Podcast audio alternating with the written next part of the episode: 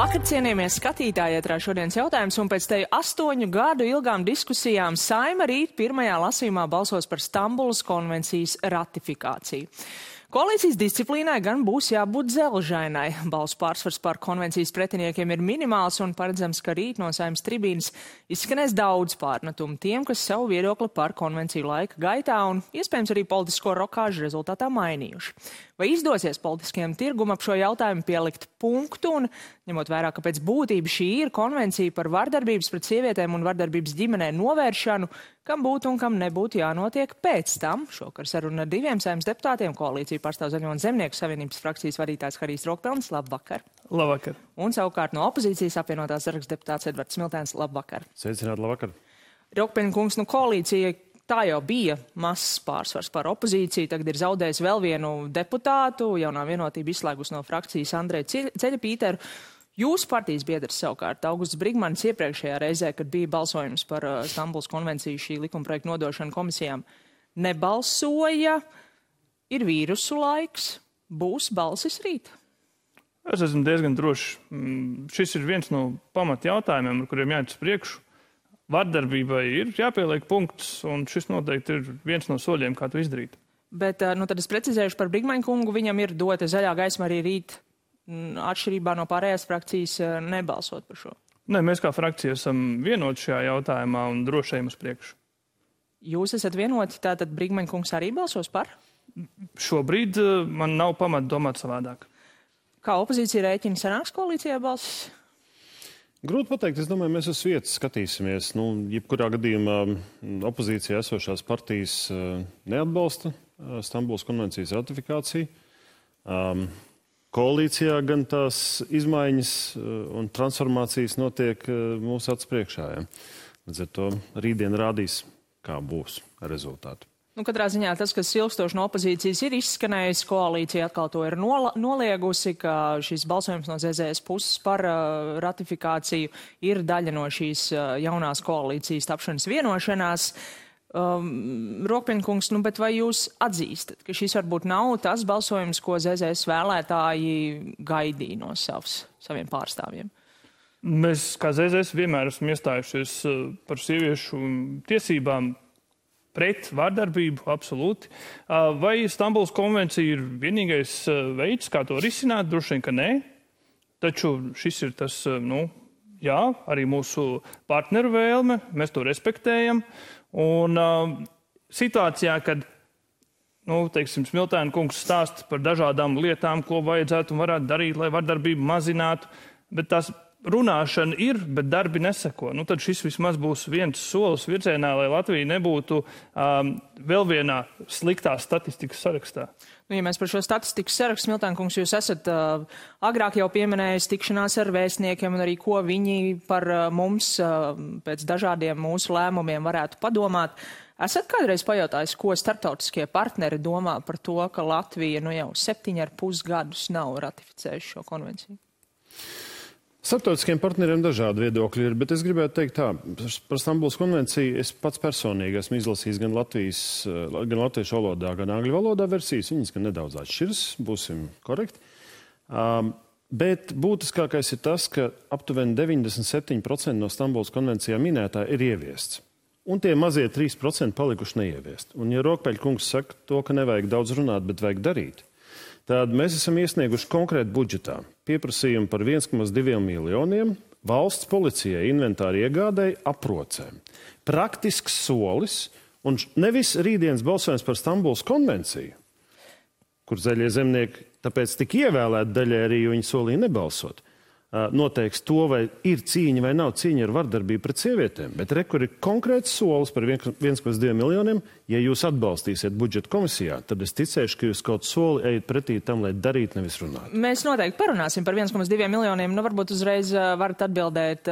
Katrā ziņā no policijas šis pieprasījums ir bijis jau ilgstoši apstiprinājums. Pagaidām nav budžetā. Pagaidām budžetā šim nav apstiprinājums, bet arī par to runāšanu. Un, uh, un uh, darīšanu. Uh, mums pareizi minēja Smiltēna kungs, liela daļa likumi teorētiski ir kārtībā, bet mēs zinām, kā ir ar to, ka likums ir pieņemts, bet diemžēl viņš nestrādā. Un tas nav, uh, tā nav kaut kāda mana iedoma, tas ir fakts.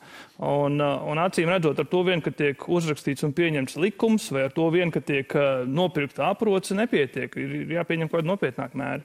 Uh, Smiltāna kungs, es gribētu jūs aiz, uz, aizgājāt uzreiz uh, uz uh, budžetu, bet tomēr pārjautāšu to savu jautājumu. Jūs teicāt partneriem dažādi viedokļi. Nu, mēs redzam šajos ārkārtīgi smagajos sarežģītajos apstākļos, kādi šobrīd ir Ukrainā. Viņi ir spēruši šo soli. Redzējām atsevišķi, bet nu, tomēr bieži arī paši politiķi min šos jautājumus kopā, kad Latvijā tika pieņemts partnerattiecības šis regulējums. ASV valsts sekretārs Antonijs Blinkens sociālajos tīklos pauda atzinību no acīm redzot starptautiskajiem partneriem šie cilvēki cilvēktiesību jautājumi ir būtiski. Protams, starptautiskiem partneriem ir būtiski cilvēktiesību jautājumi, un vienlīdz būtiski arī ir, um, nu, es domāju, daudziem mūsu partneriem bija pilnīgs šoks, ka um, nu, jaunā vienotība, kas solīja novērst sadarbību un faktiski leģitimizāciju tiem, kas ir nodarbojušies ar valsts nozagšanu un ASV sankciju sarakstos esošas personas, viņi tiek leģitimizēti, paņemt valdībā un cildināti šādas rīcības. Ja. Uh, nu, Bet tad par to mani ir, jautājumu? Partneriem ir par Stambuls konvenciju ir, protams, dažādi viedokļi. Ir arī tādi partneri, kas ļoti seko līdz tam, vai Latvija iet šajā virzienā. Jā. Daudz ir šajā nu, procesa posmā pieminēta šī deklarācija, kas ir izstrādāta un pievienota klāt. Juridiska spēka tur nav, bet nu, vismaz koalīcijas iecerētas izskaidro tos pantus, eh, droši vien tos, kā jūs sakāt, 3%, par ko ir bijis visvairāk to diskusiju. Jūsu ieskatā tas tā strādās, cilvēki izlasīs tie, kas iebild līdz šim sapratīs, jā, tomēr viss kārtībā. Iespējams, lai gan jāatzīst arī, ka šis konvencijas jautājums ir nu, kļuvis plašāks vai lielāks, un tam tiek piesietas daudz dažādas lietas, kas uz šo konvenciju patiesībā neatiecas. Bet par, par, te, par šo deklarāciju. Nu, tur jāatzīst, ka ZZS un apvienotais saraksts ir diezgan līdzīgi, jo jūlija vidū apvienotais saraksts arī nāca klajā ar, ar paziņojumu, ka viņi ir gatavi atbalstīt Stambulas konvenciju, ja vien tiek atrunāti šie strīdīgie jautājumi. Mūsu pozīcija bija līdzīga. Nu, atšķirībā no mums apvienotais saraksts izvēlējās uh, neizstrādāt valdībā, palikt opozīcijā un, un neiet uz priekšu ne tikai ar Stambuls konvenciju, bet arī ar saviem vēlētājiem dotajiem solījumiem, ar atbalstu uzņēmējiem, nu, kas viņiem bija tie pamatu uzstādījumi. Viņi izvēlējās palikt opozīcijā, mēs pie šī uzstādījuma izvēlējāmies iet uz priekšu.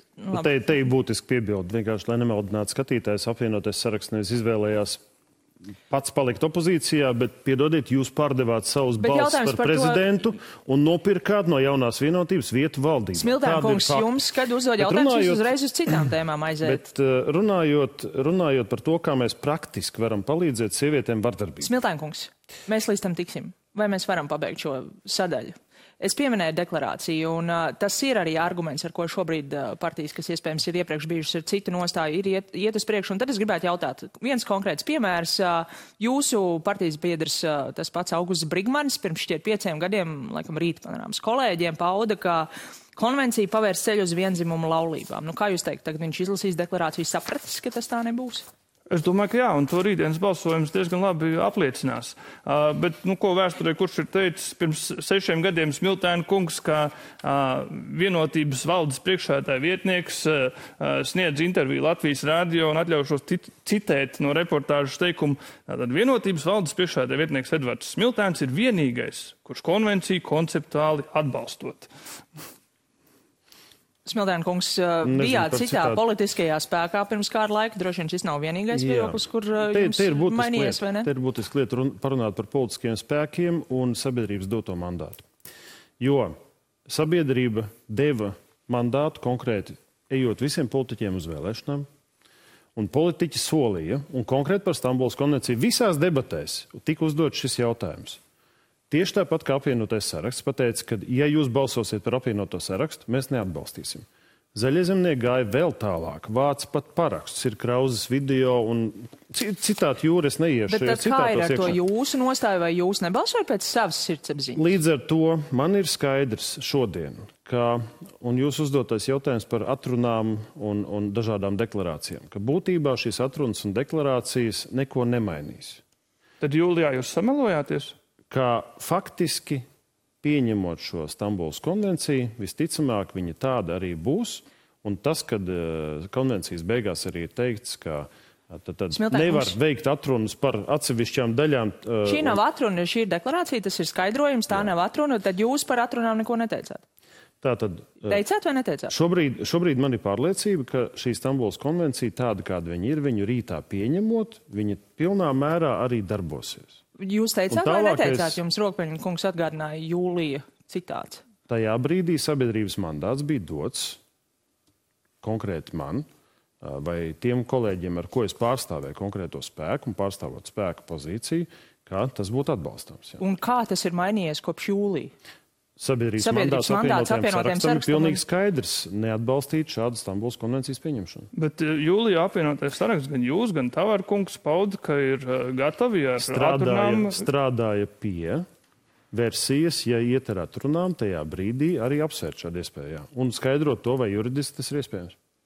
Nu, labi, noslēdzot par sabiedrības mandātu, es tomēr pārjautāšu jums, Rokpeņa kungs, uh, vēlreiz par to sabiedrības mandātu jums šādam balsojumam, jo, jā, iespējams, ja jūs tā sakāt, Augusts Brigmans rīt balsos atšķirīgi no pirmā balsojuma, bet tajā brīdī viņš panorāmas kolēģiem pamatoja šo savu nebalsošanu ar to, ka viņš kā ZZS seja, nevis ierīnas deputāts, ilgstoši ir uh, publiski iestājies pret šo konvenciju, nu vai tas jau pats par sevi nav apliecinājums tam, ka partijas ilgadēji nostāja ir bijusi tieši tāda. Nu, jā, bet arī ZZS sejas ir pamainījušās. Um, un, un par to, kā jau vēlreiz sākumā uzsver, ZZS vienmēr ir iestājies pret vardarbību. Vienmēr. Uh, un, ja šis ir tas veids, kā mēs kopīgi, valdība un koalīcija redzam, kā var iet uz priekšu, nu, lai būtu. Es negribētu tiešām iet, jūs jau pieminējāt arī šos uh, strīdīgos punktus, es negribētu iet tagad iekšā tajā diskusijā par uh, sociālo dzimumu un uh, kā tas ir šajā gadījumā domāts. Man šķiet lielisks pierādījums bija kolēģa Jāņa Domura diskusija, kur varēja redzēt, ka vien tie paši cilvēki var vairākas stundas diskutēt par vienu un to pašu tekstu, par vienu un to pašu teikumu un tik un tā būtu izlasījuši viņu citāti. Un tad ir, protams, jautājums, nu, ko šādā situācijā darīt, kad visi lasa vienu tekstu, bet izlasa citādi, un tika uzdots jautājums satversmes tiesai, un satversmes tiesa ir paudusi, konvencija atbilst satversmēs. Miltāna kungs, kā jūs to vērtējat, vai tas nav pietiekams, pietiekams arguments? Iespējams, bet ziniet, vērojot to, kas šobrīd notiek politikā, ekonomikā, kas notiek ar šo, šo, šobrīd skatāmo budžetu, man ir arī skaidrs, ka šī azartiskā diskusija par konvenciju patiesībā novērš uzmanību no daudz nopietnākām problēmām. Un paņemsim kaut vai sasienot šo konvenciju, proti tēmu vardarbību ar sievietēm un šī, ā, šo nākamā gada budžetu, ko ir sastādījusi jaunā valdība bija svēts solījums iekšlietām vasarā. Pēc tam, kad pacēla algas na Nacionālajiem bruņotajiem spēkiem, atrisināt jautājumu. Un tas skar jautājumu vardarbību pret sievietēm, policijas kapacitāti vispār cīnīties un šādas lietas izmeklēt. Šis solījums nav izpildīts. Un tad un, ir- un it kā tas saucās drošības budžets, bet šis solījums ir palicis neizpildīts un visi izvairās arī no diskusijas. Jā, par šo mēs šajā studijā jau esam runājuši. Ropeņa kungs, vai nu, viens ir ratificēt konvenciju, otrs ir tie soļi, kas tālāk ir jāspēr, vai nākamā gada budžetā kaut kam no tā visa ir paredzēta nauda, nu, kaut vai vienam solim. Šobrīd tas ir iekšējo resoru jautājums. Un, un tas, kas ir būtiski saprast, viena lieta ir nu, nauda, bet otra lieta, ko tad īsti iesākt. Kā jau, kā jau mēs te noskaidrojam šovakar, liela Te ir daļa, viena konkrēta vajadzība. liela daļa no likumiem jau ir uzraudzības. pieņemti. Bet viņi nestrādā. No acīm redzot, ir ā, iespējams ir kaut kādas struktūrālas pārmaiņas vai struktūrālas lietas, kas varbūt nemaz neprasa budžetā vairākus miljonus, bet, bet kas varētu palīdzēt risināt šos jautājumus. Nē, no arī, Divas piemēram, konkrētas lietas. Divas konkrētas lietas. Pirmkārt, par 1,2 miljoniem šīs te aprots agresīvajiem šiem kungiem, kas, kas, eh, kas eh, ir agresīvi pret eh, sievietēm. Ka policijai vispār ir šīs aprotas un var veikt šo kontroli, tas ir viens. Otrakārt, mēs savilkam kopā ar Bergmanu kungu ciparus. Tātad šobrīd 73% valsts policija aiziet algām, un pēc diviem gadiem ir ieprojicēts šajā budžetā, ka tie būs 82%. Tad attīstībai nav vispār. Un kadri iet projām uz citām institūcijām, un policijā nav kas, kas strādā. ir ļoti svarīga Lai fiziski būtu kas kas izmeklē, ir jābūt un vēl ir būs. lielākam ataugai. Bet par šiem 1,2 miljoniem mēs atceramies iepriekšējā budžeta pieņemšanu pavasarī, atceramies, kā koalīcija neatbilstīja, un jūs tajā brīdī bijāt saimnes priekšsēdētājs, nevienu opozīcijas priekšlikumu. Kāpēc, lai šobrīd atbalstītu jūsējo? Nav runa par opozīcijas priekšlikumiem, ir runa par to, ka kopumā tie paši cilvēki, kas deva solījumu iekšlietām, sakārtot jautājumu, kad tā situācija bija vienkārša. NBSam pacēla algas, tāpēc, ka Smiltēn, to vajadzēja. Šo stāstu, bet ir jautājums par finansējumu. Tas 1,2 miljoni. Tajā brīdī vienkārši aizmirst un akcentēja, no ka to mēs atrisināsim nākamajā budžetā. Tātad ir 74. resors. Interesanti un viltīgi ir uzbūvēts budžets. 74. resorā ir nesadalīts, atstāts vesels miljards, ko valdība dalīs pēc tam. Ir vēl Eh, atrodami aptuveni 250 miljoni, bet par to es iesniegšu vēl jautājumu pieprasījumu par avotu, kas ir paslēpts. Eh, es pagaidām vēl ētrā neteikšu, ka es izdarīšu, tad es nopublicēšu. Ja? Tad avoti ir. Avoti ir Ropenkungs. Bet, bet jautājums, vai tie solījumi, kas tika iepriekš dot, tiks izpildīti? Jūs droši vien tūlīt jau garākā diskusijā pie kolēģa Dombura varēsiet par avotiem un visu parunāt, bet nu 1,2 miljoni, protams, ar ko salīdzina. Droši vien, ka tā varētu būt atrodama summa. Vai ir motivācija meklēt šajā gadījumā? Absolūti, bet jautājums eh, pēc būtības ir, eh, nav viena lieta ir eh, nopirkt ierīces, nezinu, uzbūvēt māju, vai, vai mums iekšlietu resoram ir kapacitāte to praktiski pielietot un izmantot, un šādu pārliecību mēs neesam guvuši. Nu, kapacitāte arī, protams, ir cieši saistīta ar finansējumu, un vēl viens jautājums, kur arī ir svarīgs finansējums un par ko runā arī konvencija, tas ir darbinieku apmācības, lai visas šīs regulējums, kas varbūt Latvijā jau ir ievies, lai tiktu arī piemērots, un arī tam ir nepieciešams finansējums, vai ne? Vai tam tiek meklēta nauda? Es esmu pārliecināts, ka iekšlietu ministrija iekšēji šo te risinās. Un, un pareizi norādījāt, nu, stāsts par aprocēm, tas tāds smuka izkārtne, tas līdzīgi kā ir noasfaltēt ielas. Gan, gan nevalstiskās organizācijas, gan policija jums nepiekritīs par to, ka tā ir tikai izkārtne. Uh, jautājumā, vai, ta, vai tam būs atbilstošs eh, resurss un spēja to pareizi pielietot. Nu, tas tāpat mēs varam noasfaltēt ielu, bet ja tur nav apakšā saraktas komunikācijas, nu, tas ir muļķīgi, vai ne? Tāpēc eh, jāsāk ir ar pamatiem un tad tas jāiet uz priekšu. Uh, Smiltēnkungs pieminējāt uh, uzmanības novēršanu no svarīgākiem jautājumiem, arī finansējumu jautājumu. Man šķiet, nu, šis ir tāds, kas ietver abus šos aspektus. Uh, Mans jau pieminētais partnerattiecību regulējums, kas tika pieņemts, bet tieši apvienotā sarakstu vadībā tika savākti paraksti, lai tagad mēnesi cilvēki parakstītos par to, būs vai nebūs referendums. Centrālā vēlēšana komisija jau ir paudus, tam vajadzēs aptuveni miljonu. Jūsu partijas biedrs Edgars Tavars ir paudis, ka visticamāk tos parakstus nesavāks liederīgi.